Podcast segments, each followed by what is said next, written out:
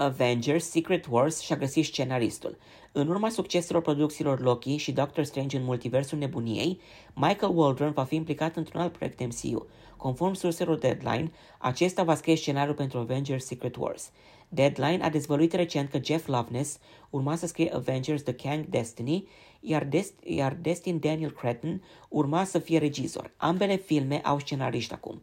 Conform unor surse confidențiale, Secret Wars va avea propriul regizor, presupunându-se că toate părțile implicate vor ține legătură în procesul de dezvoltare al filmelor. Președintele Marvel Studios, Kevin Feige, va fi producător. Marvel Studios nu a oferit comentarii în privința scenaristului Secret Detaliile intrigii sunt necunoscute. Avengers Secret Wars a fost dezvăluit ca fiind parte a următoarei faze a universului cinematografic Marvel la Comic Con din San Diego din această vară. Filmul va fi lansat pe 1 mai 2026.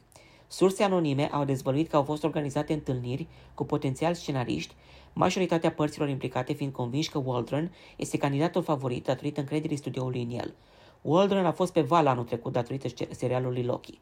Michael Waldron a fost producătorul executiv al serialului, care a fost atât de popular încât a fost renuit pentru un al doilea sezon, o onoare pe care nu multe seriale Marvel au avut-o. Producția pentru cel de-al doilea sezon este în toi.